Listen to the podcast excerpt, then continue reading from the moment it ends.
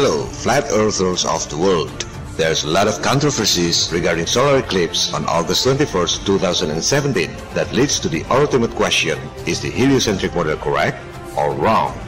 In this short video, collaborating with Sugianto Sulistiono, a professional doctorate majoring in computer physics, and Najwa Azahra, medical doctor, founder of Indonesian Flat Earth Community, we will use all scientific data to study the Great American Eclipse. The conclusions are quite devastating. The speed is deceiving, the angle is wrong, the path is impossible, and the moon's diameter is wrong. Satellite, satellite, minus 10. Twilight, twilight. I feel the moon pulling me away. We all know that the sun and the moon both rise in the east and set in the west. In your flat earth, what you see is what you get. The sun and the moon are moving clockwise from east to west. As you know, in our flat earth, if you are facing north wherever you are, your left is the west and your right is the east. Therefore, if you fly straight from west to east, you will come back to your starting point. And so do the sun and the moon. The other fact is, if a source of light moving in one direction passes an object, the shadow will always move in opposite direction. So, as the sun and the moon are moving from east to west, and the sun passes the moon, the shadow is moving in opposite direction from west to east, exactly like reality. Cause in our flat earth, what you see is what you get. Now, in the globe model, in order to make the sun and the moon rise in the east, set in the west, they have to make the globe model rotate from west to east. In this way, the east side of the earth encounters the sun earlier than the west side of the earth.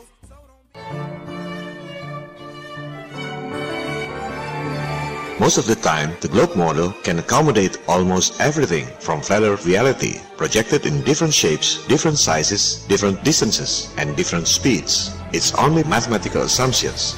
They calculated one by one, gradually and individually within thousands of years. It all started 2,300 years ago when Aristarchus calculated the size and distance of the moon using eclipses based on assumptions if the earth was a ball. From that assumptions, he calculated the size and distance of the sun. Then people adapted his method and assumptions to calculate the whole solar system, then the whole galaxy, and so on and so on. Assumptions upon assumptions. But sometimes, when a bunch of mathematical assumptions mix together to explain rare cases like solar eclipse, they just don't add up.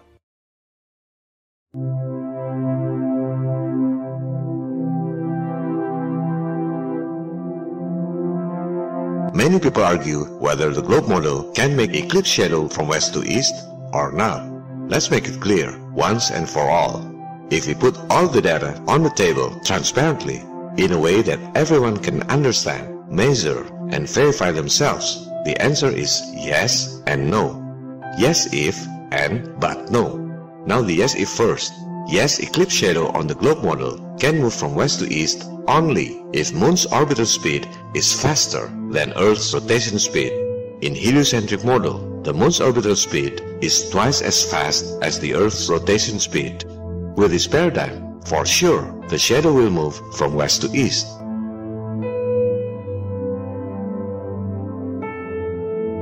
Let's make a model to make it easier to understand. The distance is not to scale. The moon should be 30 Earth diameter away.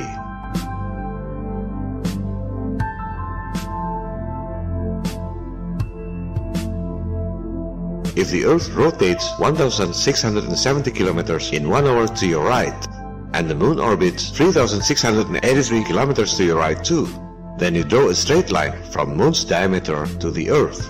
You will see the moon's line is farther than the Earth's line. But of course, 3683 kilometers is farther than 1670 kilometers. You don't even need a model to understand. This is called linear speed. In this way, the eclipse shadow moves from west to east because the moon is faster than the earth. It's mathematically correct based on that assumptions and paradigm.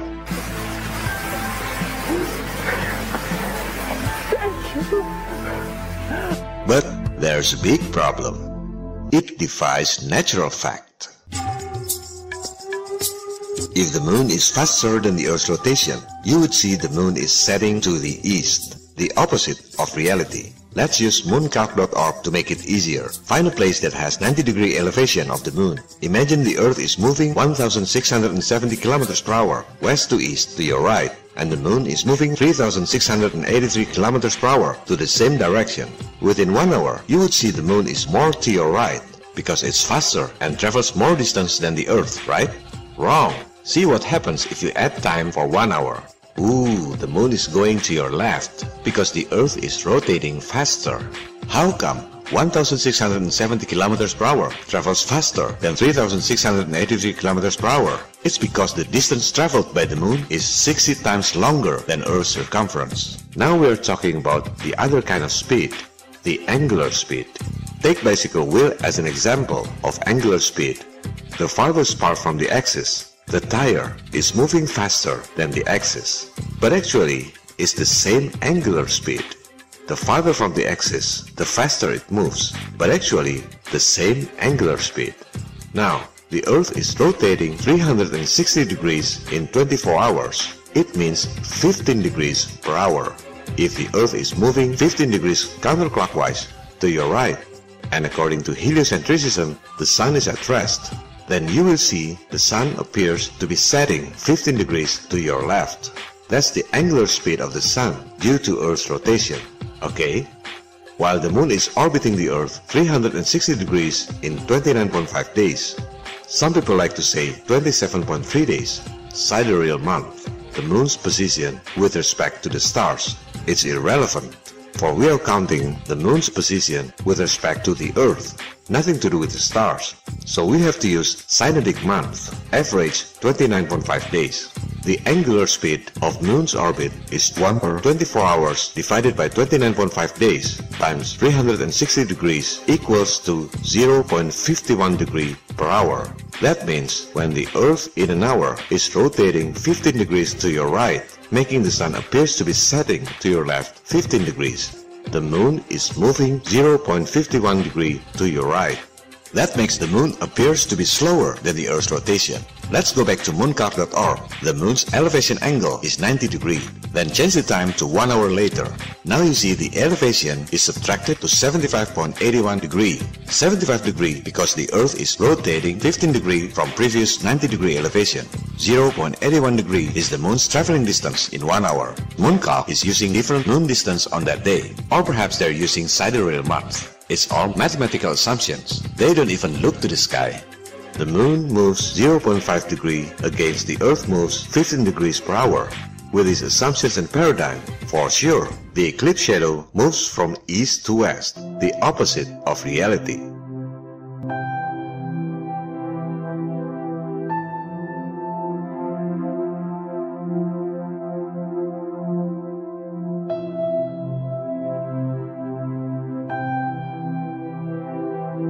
So which one applies to the moon and the earth's speeds that creates eclipse shadow? Linear speed or angular speed? They will say it's the linear speed that matters. The moon is orbiting about twice as fast as this, the earth is spinning. So if we're looking down on the earth and we're at the moon, we see the earth spinning but the moon is moving faster. Wrong. Even if you're at the moon, in one hour, you would see the Earth is setting 0.51 degree to your left, while it's rotating 15 degrees to your right. Even if you're looking from the moon, the Earth's rotation is still faster. That means eclipse shadow in the globe model goes from east to west, the opposite of reality.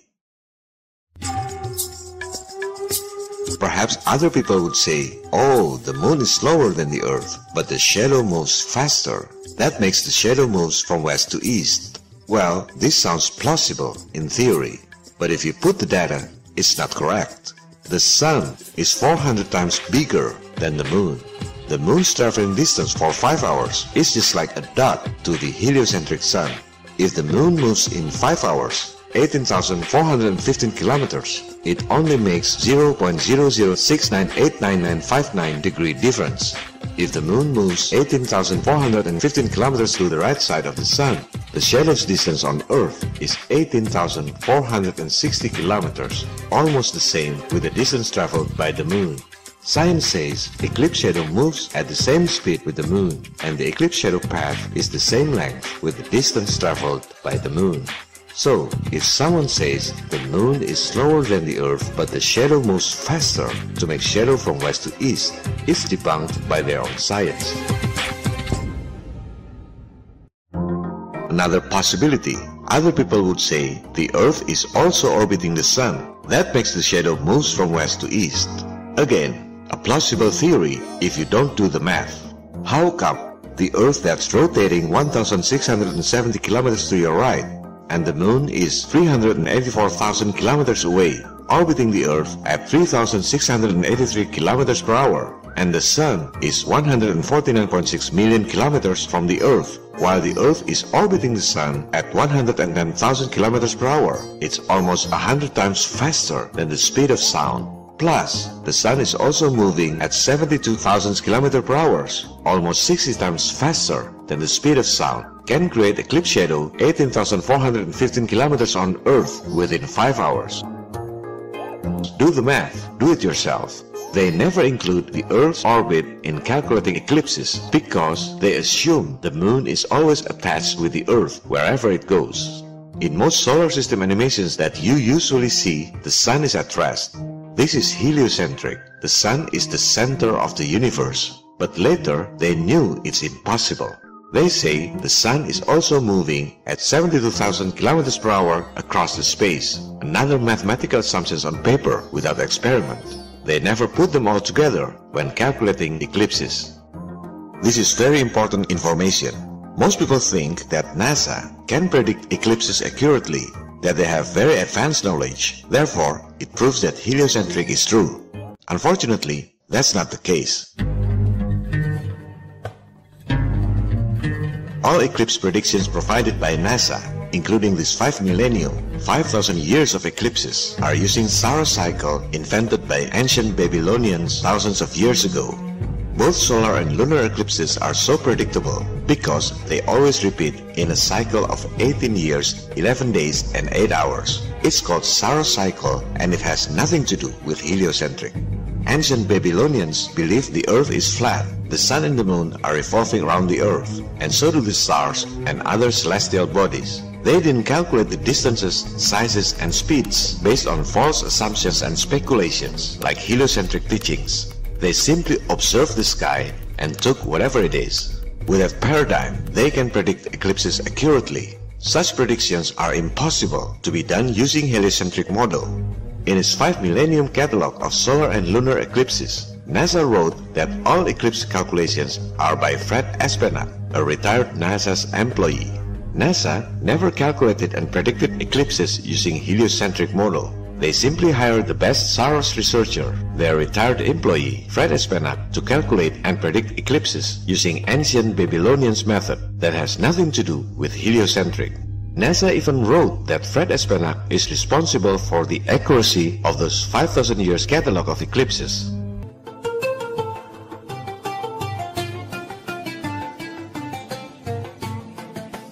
For thousands of years, some astronomers collected eclipse cycle all around the world based on Saros cycle. They have started to do this long time before NASA was established in 1958. Astronomer like Fred Espenak simply collected eclipse database from other local astronomers all around the world. As you see in this table, it's made by other astronomer G. van den Bergh in 1955. That's what Fred Espenak did. He is a very good Saros researcher. Why would NASA need Saros cycle if they can calculate eclipses using heliocentric math? Obviously, because they can't. A bunch of mathematical assumptions when combined together to calculate eclipses, they just don't add up.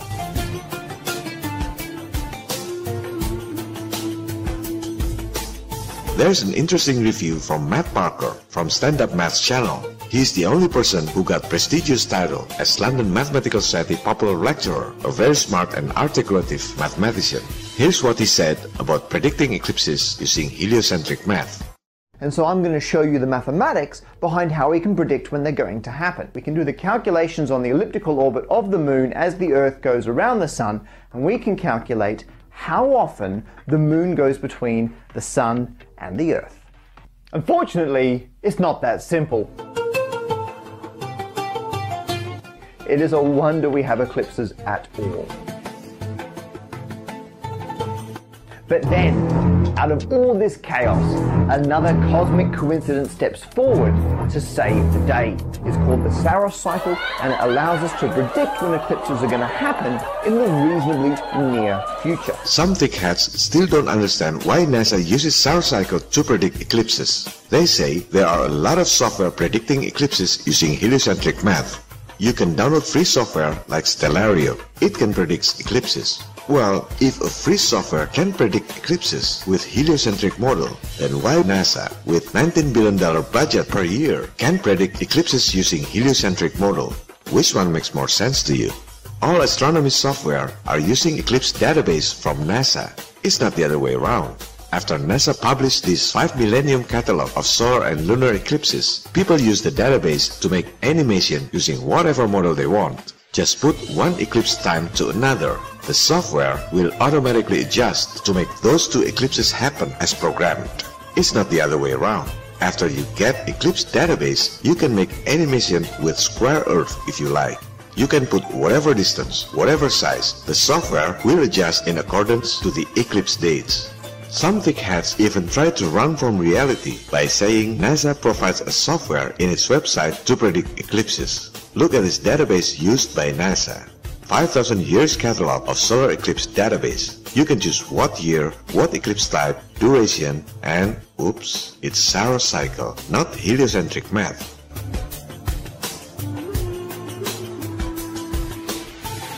This is the 3D movement of their heliocentric model. The sizes, distances, and speeds are not to scale. This is just to make you have an idea of the true heliocentric concept. The question is, how could NASA 48 years ago kept up with the Earth's orbital speed, almost 100 times faster than the speed of sound, and also kept up with the sound speed across the space at almost 60 times faster than the speed of sound?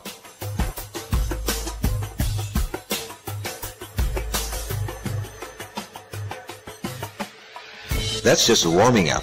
In the next section, you will see scientific facts based on official data that eclipse in the globe model is a real fantasy. Scientific data that everybody can verify and do experiment themselves as referred to as scientific method. With this official data, you will get the undebunkable result that eclipses completely fail to work on the globe model. The data is always there all the time. You just didn't realize what it means. Trying to free your mind, Neo. But I can only show you the door. You're the one that has to walk through it. Stay tuned.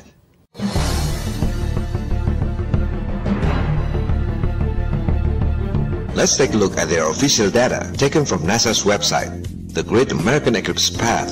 NASA also provides external link for more details. This is a picture that destroys globe model if you understand what it means. First, let's find out the eclipse duration that began at the far west and ended at the far east. We're not looking for eclipse beginning and ending in one location, as there are so many locations. What we're looking is the beginning and ending of the whole eclipse happened on that day. You just click the path and they give you complete informations. See the start of partial eclipse, it's 1555 UTC. Then the end of partial eclipse, 2055 UTC. Now we have credible data that total eclipse duration is 5 hours. Secondly, how far is that eclipse length? Take a look at the longitude. It started at 171.2 degree west and ended at 27.4 degree west. The eclipse length longitude is 143.7 degrees. Do you realize how far is 143.7 degrees in a globe? Let's copy paste some coordinates from the eclipse site to Google Maps to measure the approximate distance. It's around 40,000 kilometers. Now, apply it to the globe map. See, the eclipse distance, 143.7 degrees, is already 40% of the Earth's circumference. So, within 5 hours of eclipse, out of 24 hours a day, or around 20% of the day, somehow, miraculously, the shadow length covers 40% of the globe. Let's make a scale model now to understand that eclipse length of 143.7 degrees is mathematically and geometrically impossible.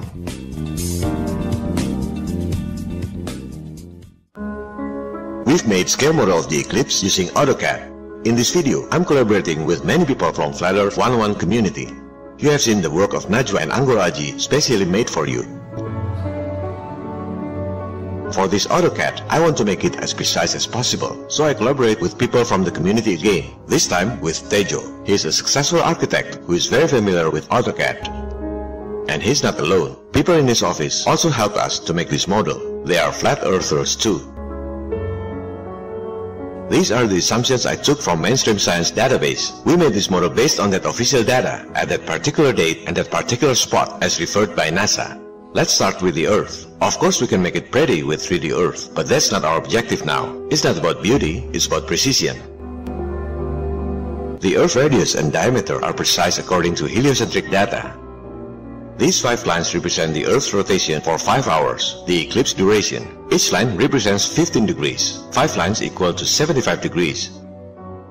The zero point represents the first second of the eclipse. The Earth rotates anticlockwise from west to east. So if you are standing over here at zero point, in 5 hours you'll be over there.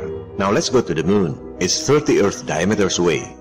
The Earth is a small circle over here, and the moon is over there. Let's zoom it. This is the moon at zero point when the first second of partial eclipse started. These five moons represent its movements every hour, 1, 2, 3, 4, 5 hours. This is the moon's radius and diameter according to standard heliocentric. This is the moon's traveling distance every hour. Within 5 hours, it travels 18,415 kilometers. That's the linear speed. But the orbit is so big, 29.5 days, and 5 hours means almost nothing. So if you draw a line from the moon's axis to the earth's axis, this 18,415 kilometers is only 2.55 degrees angular speed on earth. It's hard to see at this true scale. Let's split it into two screens, the moon on your left side, the earth on your right side. This is the zero point when the first partial eclipse happened. The line goes to zero point on earth. In 5 hours, the moon will be over there. If you're standing on Earth over here, 5 hours later, you will rotate from west to east and you'll be over here. You will see the moon is setting to the west due to Earth's rotation. Exactly like you've seen at Mooncalc, you add time, the moon goes to the west.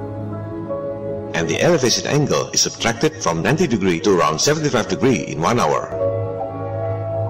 For 5 hours, it would be around 18 degree near the horizon, almost setting. This is the proof that it's the angular speed that applies. What about the linear speed? After 5 hours, the moon's position is over here. We draw straight linear lines from the moon. Where do the lines fall on Earth? Man, it's far outside the Earth. Theoretically, linear speed is wrong. After 5 hours, you will see the moon is setting to the west. In reality, you don't see the moon is over here, like it's setting to your east. The moon is over there, near the horizon, setting in the west. The funny thing is, even though the moon is over here, setting in the east, the shadow will fall outside the earth. If you use angular speed, eclipse shadow moves from east to west, the opposite of reality. If you're using linear speed, the moon sets in the east, and the shadow falls outside the earth after a few hours. Any which way, they're wrong. It really doesn't work on the globe model.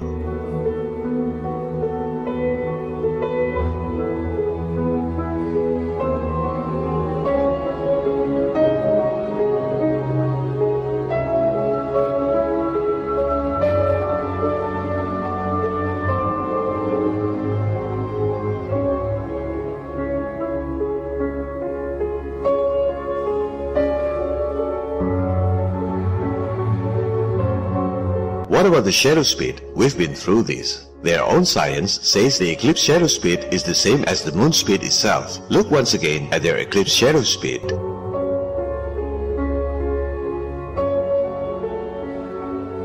The shadow is never faster than the moon speed. The shadow knows.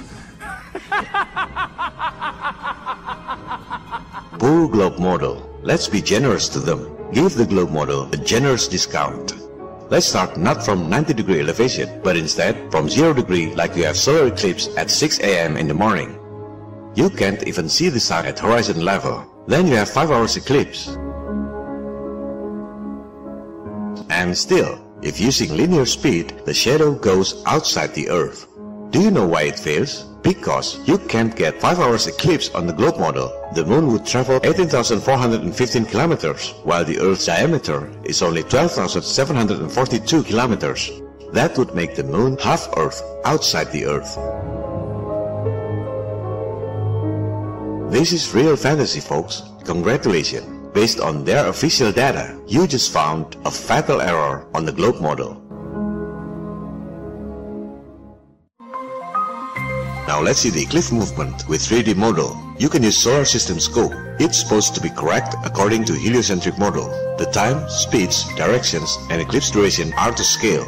Only the sizes are not to scale. They make them bigger to make it easier for you to see the movements. Set your time to August 21st, 2017 at 3.55 p.m. UTC. We'll run it for 5 hours, scaled to about 5 seconds. It's gonna be quick, but we can replay it. The time will be 3.55 p.m. to 8.55 p.m. Please focus on the Earth rotation speed and direction, also the Moon's orbital speed and direction. See which one is faster. Ready? Go! You see that the Earth rotation is faster. Let's zoom in. The Moon is almost like not moving. That means they're using angular speed. The Earth rotating at 15 degrees per hour. The Moon's traveling at 0.51 degree per hour. With this angular speed, to which direction the shadow goes?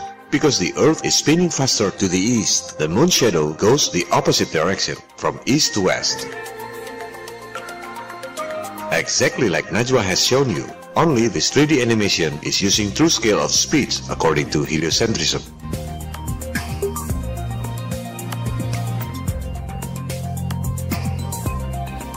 But don't trust CGI cartoons. Let's make a real-life model now. This time, I collaborate with Pupung. He's a technical engineer and a very diligent researcher.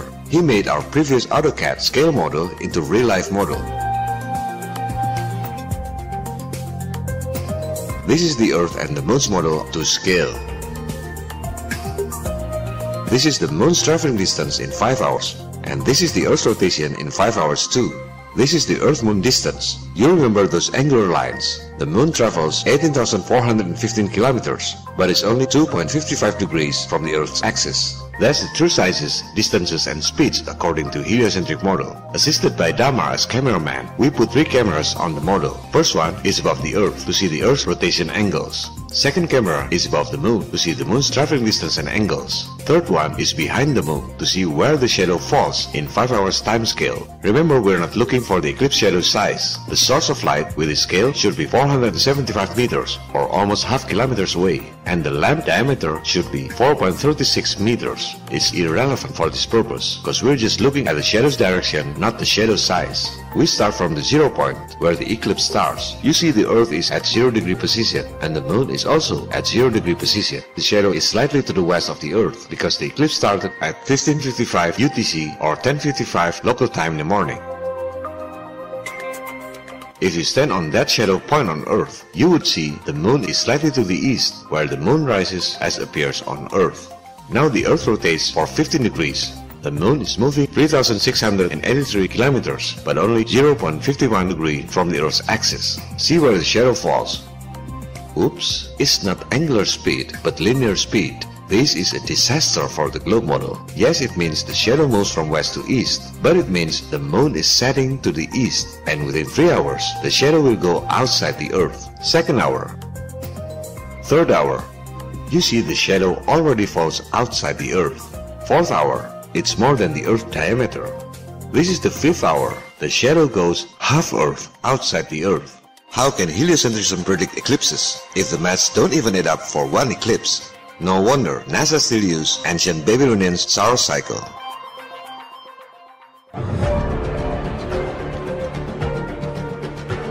Let's take a look at who are these Babylonians who invented Saros cycle. Babylonians are descendants of Sumerian, the first modern human civilization 6,000 years ago, earlier than ancient Egypt. It's located in Mesopotamia or modern-day Syria and Iraq. the birthplace of Abraham, the father of three religions, Hebrew, Christian, and Islam. It's the cradle of civilization. Their inventions and achievements are still used today.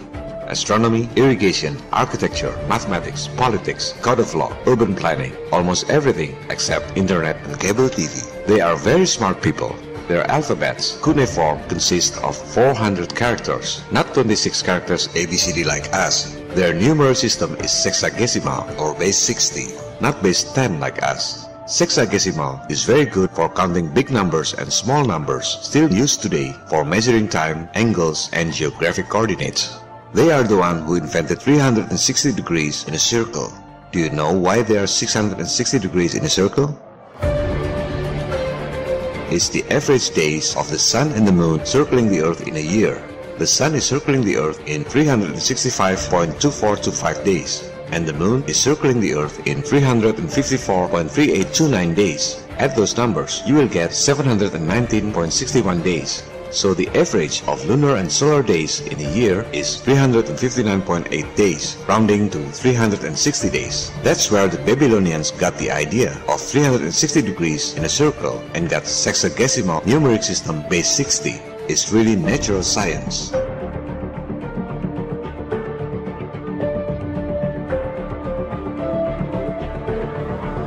They are the one who invented lunar calendar, synodic month, the real astronomical event. The beginning and ending of each month is based on moon phases, hence the name month. That's natural science. On the other hand, modern day solar calendar system is based on nothing.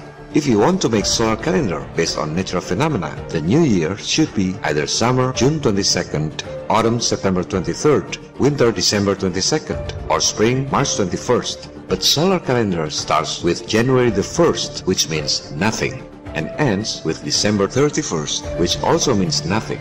It's not really solar calendar, and every date of the month has nothing to do with the moon. You're using a wrong calendar system. Yet Babylonians were aware of solar cycle too, so they invented the so-called lunisolar calendar. Its lunar calendar consists of 12 months, the closest lunar cycle with solar cycle in a year. They are the one who invented 7 days in a week.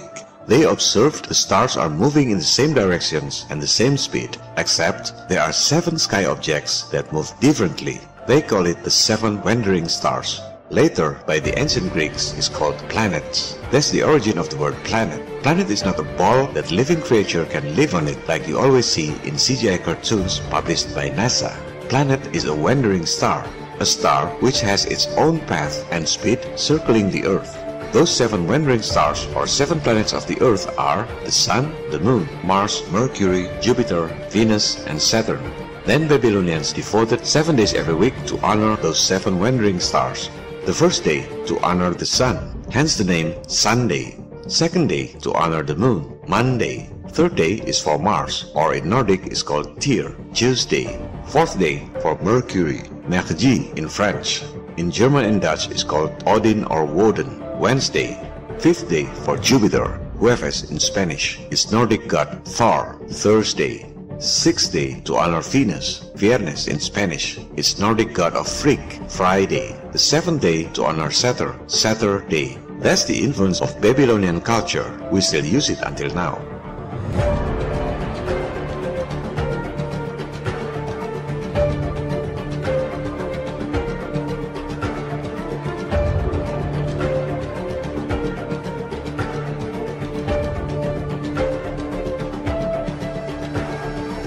Babylonians are the ones who invented the concept of clock, the sundial. Then they divided a day by 12 hours daytime and 12 hours nighttime. Where did they get the number 12? Of course, it's the 12 zodiac constellations in a year, and it takes 12 lunar cycles or months for the sun to return to its original position. Like every other celestial body circling the Earth in a certain cycle, Babylonians observed that solar and lunar eclipses happen in a cycle of 18 years, 11 days, and 8 hours. That's the only way to predict eclipses. Nothing to do with heliocentric speeds and distances. Babylonians were using lunar calendar. They knew that solar eclipses always happen in new moon, and lunar eclipses always happen in full moon. They knew well that during solar eclipses, the moon's position is at the nearest point to the sun. Yet, they never thought it's the moon that eclipsing the sun. This is very interesting. Since kids, we've been told and educated in schools that solar eclipses are caused by the moon and moon eclipses are caused by the ball Earth shadow. A theory without any single proof, but taught in schools like a fact. Babylonians, however, observed the sky much more often and more careful than us. They didn't have internet and cable TV or social media to chat. They had the luxury of time to live in harmony with nature. Why didn't they think it's the moon that eclipsing the sun? First, because they knew there are so many unseen celestial bodies in the sky.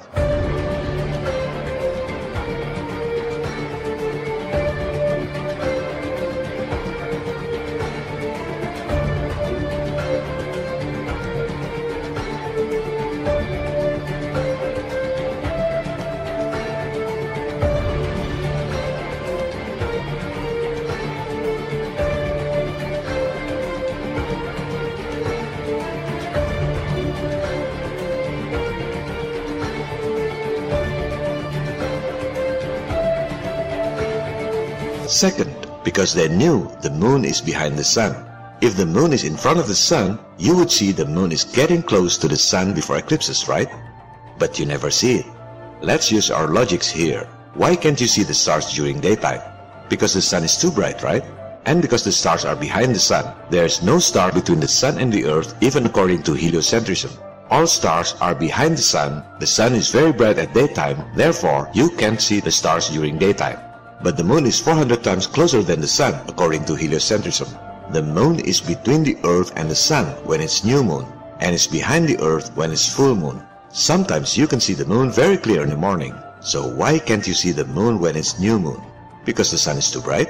Hell no. You can see every single objects in front of the sun during daytime. You can see the clouds, airplanes, birds, etc. Sometimes you can see the moon in the sunlight. So why can't you see the moon when it's new moon? Because the moon is in unseen position? No, it's not correct either.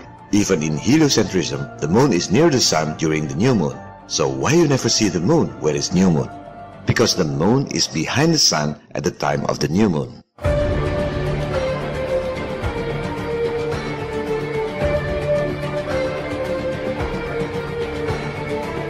Third, Babylonians who invented Saros cycle never thought the sun is eclipsed by the moon because they knew the moon's body can't eclipse the sun.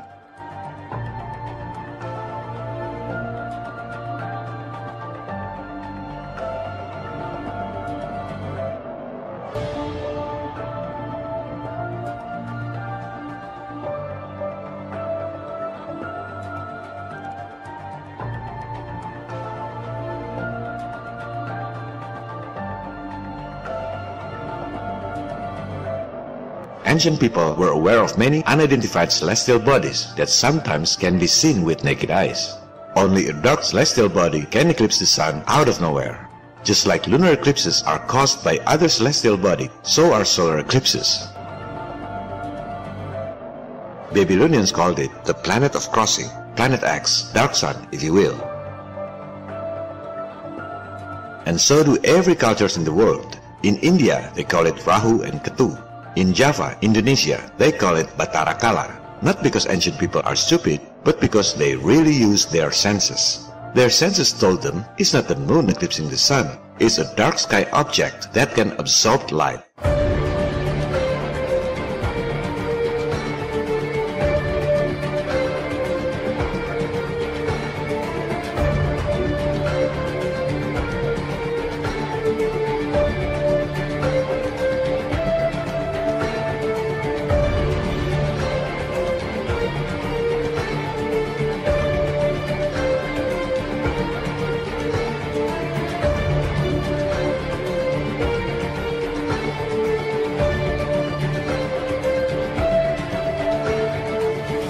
It's not the Earth shadow that eclipsed the moon either. It's a similar dark sky object. And you know what? They didn't just make theories. They calculated the cycle of these dark objects so accurate we still use today, Saros cycle.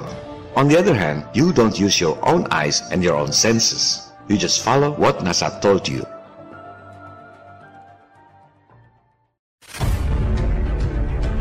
This is just to open your mind. The world is not like they told you.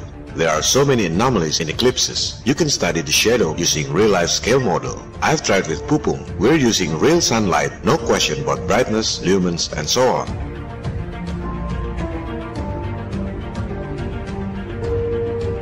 but don't do it in open air, cause the bigger the light, the smaller the shadow.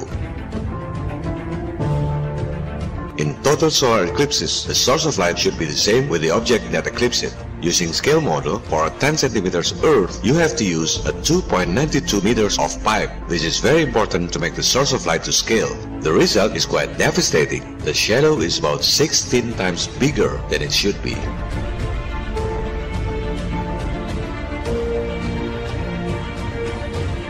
In reality, eclipse shadow size is about 70 miles or around 100 kilometers. They make it in CGI cartoons as if a 3,474 kilometers of moon from 384,000 kilometers distance can make a 100 kilometers of shadow.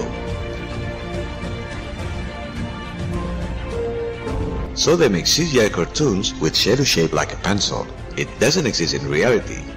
With real-life scale model, the shadow is actually 1000 miles or 1600 kilometers.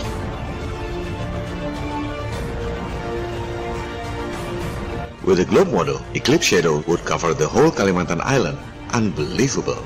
With a globe model to scale, eclipse shadow would be so big that can cover Portugal, Spain, and France at once. This is a disaster for the globe model. All your life, you only see eclipses of fantasy. On the other hand, in the flat earth model, the diameters of the sun, the moon, or whatever object eclipsing the sun is about 32 miles or around 60 kilometers. If you don't like mathematics, you can use AutoCAD, and neutral software for professionals. You can verify by yourself from 5000 kilometer height, they will make shadow size exactly like reality. 105.7 kilometers like the real eclipse shadow in Idaho Falls.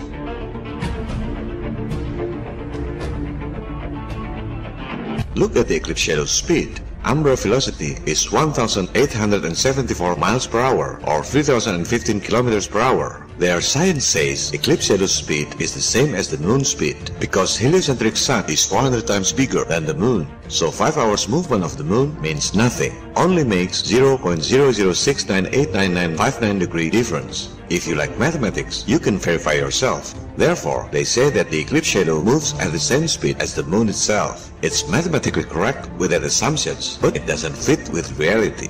The moon travels at 3,683 kilometers, making shadow on Earth that spins at 1,670 kilometers, both to the same direction from west to east. The shadow should move at 2,013 kilometers per hour.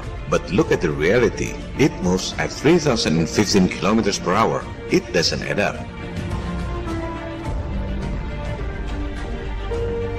You can also study the eclipse pattern. How can the Earth, the Sun, and the Moon creating such zigzag pattern? Look carefully. The path even goes slightly below Earth curvature. As NASA wrote in its official data, is a geocentric coordinate. What does it mean? Geocentric coordinate is geographic coordinate system in which the Earth is modeled as a sphere or spheroid in right-handed XYZ like 3D in AutoCAD. That means originally the coordinate is in flat map then projected into the Earth globe model. In fact, all globe maps that you've seen in your entire life is a geocentric coordinate or a projection from a flat map to a globe map.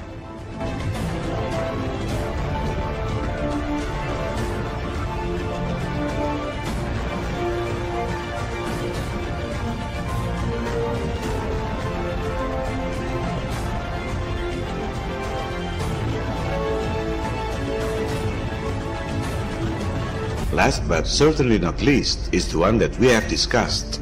Most people don't notice that the eclipse duration was 5 hours and don't realize what it means. This is the reason why I make this episode in English, to share that this kind of eclipse is mathematically and geometrically impossible on the globe model. Please don't use 3D animation model. You can make Superman spinning the earth backward with CGI. Please use real-life scale model. The shadow will go outside the globe after 3 hours. You can take it from here and bring it to another level. I heard some people say, why proving the globe model is wrong? Why not proving the flat earth model is right? Well, we're not supposed to make theories. It's not even our task. Before you start asking questions about flat earth, you have to understand what's wrong with the globe model first. Like wise men say, if it ain't broke, don't fix it. But the bigger question is, why is it important to you?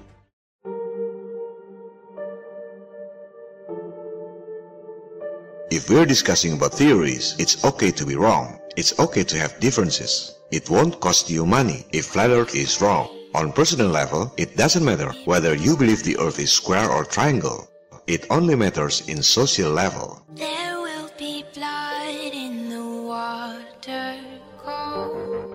Because if heliocentric model is wrong, that means there are trillion dollar scandal in the last 60 years. They bust hard on our shoulders. That means space programs and satellites are hoax. Your communication costs should not be this high. Your national debt should not be that high. Most people don't realize or don't want to realize about their national debts. The world owes $68.7 trillion. Do you know how much money in circulation in the whole world? This is our time, no turning back. You have to look at the physical currency, the most liquid asset class of which all central banks pay attention. It's only $7.6 trillion. The world owes $68.7 trillion while the world only has $7.6 trillion. It's a debt you can never pay, ever.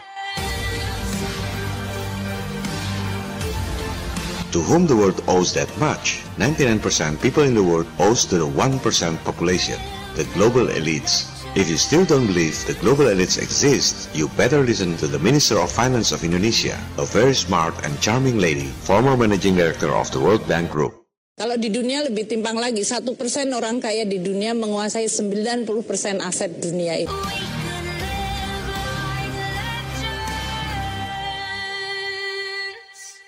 How come a very small group of people can make the others owe to them without even knowing it? Because they have rigged the systems to benefit themselves at the expense of most people on earth. The greatest trick the devil ever pulled was convincing the world he didn't exist.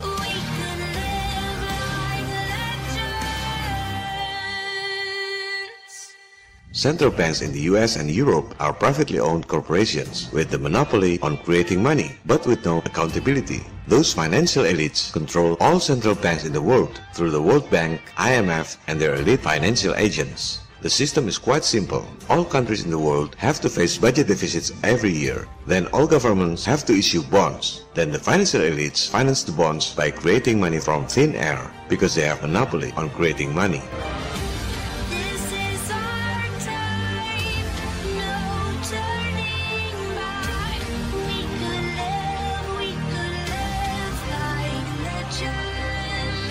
Then all governments collect taxes from the people to pay the interest. Next year, all governments face deficit again, and the never-ending cycle continues. The global elites have to create deficits in all national budgets. The biggest four deficit makers are wars, terrorism, financial crisis bailouts, and space program hoax, including satellite hoax. Those are the parasites that eat your stomach from the inside. That's what you have to pay from your taxes. Globe Earth hoax is the weakest link in their systems. You hit it right, the whole system will collapse.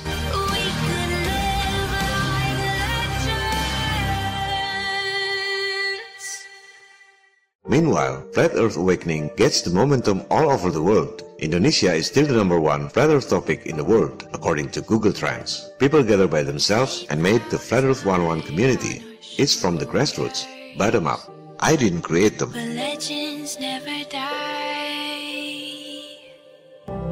Imagine there's no heaven. On September 23rd, when the sun has its culmination at the equator in Pontianak, Indonesia, Flat Earth 101 community in all 34 provinces made a national movement to measure the sun distance in different locations. People from neighboring countries, Singapore, Malaysia, and Australia also participated this event. Imagine all the people living for today. The result of this research has been presented in scientific journal format. It isn't hard to do. On October 28th, FE11 community made the second national movement. People in 34 provinces turned on mini Tesla coil wireless lamp. Imagine all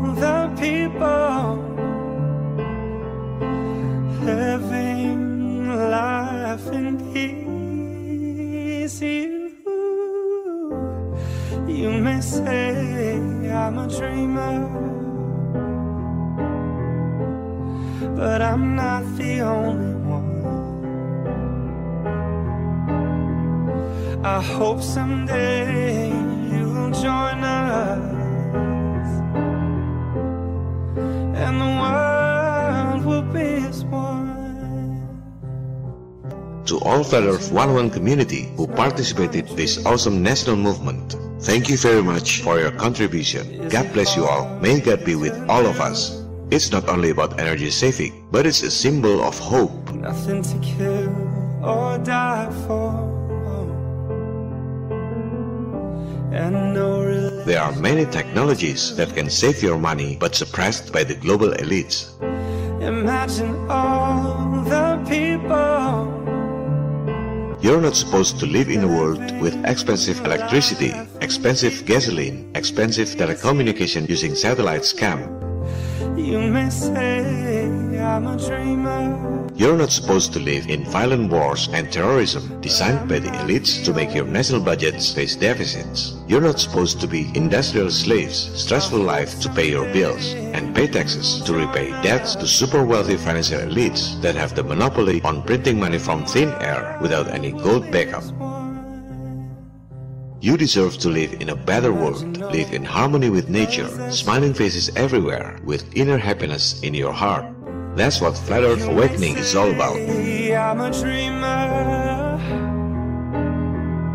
See you in the next episode. Feel free to give your thoughts on the polls. Should I make next episode in English with Indonesian subtitle like this, or in Indonesian with English subtitle, or just in Indonesian without English translation? Thanks for watching this channel. This is John Connor. If you're listening to this, you are the resistance. Salam People Power and work.